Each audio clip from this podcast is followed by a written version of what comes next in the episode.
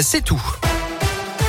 L'actu 100% local est juste derrière la réponse de la question qui est en dingue. Ce sera avec euh, vous, Colin Code. Bonjour. Bonjour Alexis, bonjour à tous. Et à la une, ce matin, l'alcool probablement en cause dans l'accident euh, samedi soir sur la 75 entre Coude et Sauvagne à Sainte-Marthe. Sept blessés, dont un grave à cause d'une fourgonnette qui roulait à contresens ce soir-là. D'après la montagne, le conducteur en cause roulait avec plus de 2 grammes d'alcool par litre de sang. Hier soir, quatre blessés se trouvaient encore à l'hôpital, mais plus aucun pronostic vital engagé.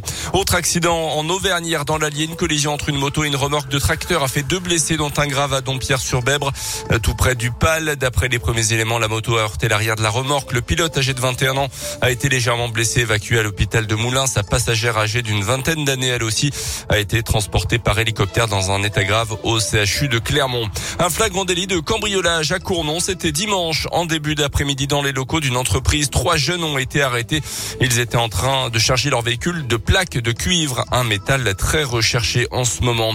L'inquiétude autour de la ville ukrainienne de Mariupol. Au moins 5000 personnes auraient péri depuis le début de la guerre avec la Russie, mais pourrait y avoir 10 000 victimes au total selon les autorités locales.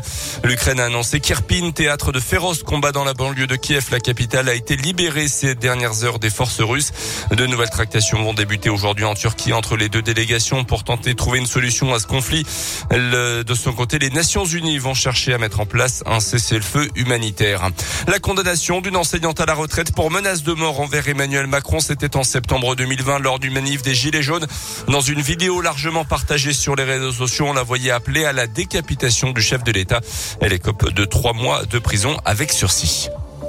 Cette semaine, la météo va jouer au yo-yo dans la région. Il devrait faire une petite vingtaine de degrés aujourd'hui euh, en Auvergne. Le soleil devrait faire son apparition par moment, mais attention, profitez-en car la pluie arrive et peut-être même de la neige vendredi et ça ne sera pas un poisson d'avril. On va perdre une quinzaine de degrés d'ici ce week-end. En tout cas, un phénomène qui n'est pas pour autant exceptionnel pour la saison. C'est ce qu'explique Julien Malaval, météorologue dans la région.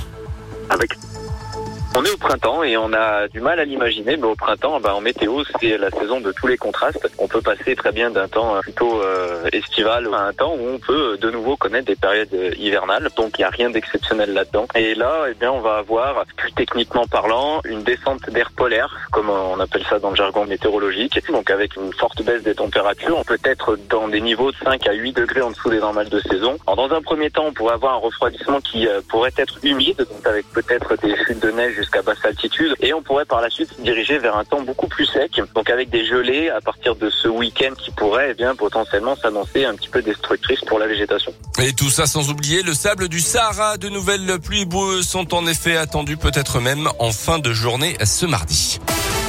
Les sports avec du basket, la Jave joue ce soir réception de Nantes à partir de 20h pour les hommes de Guillaume Vizade.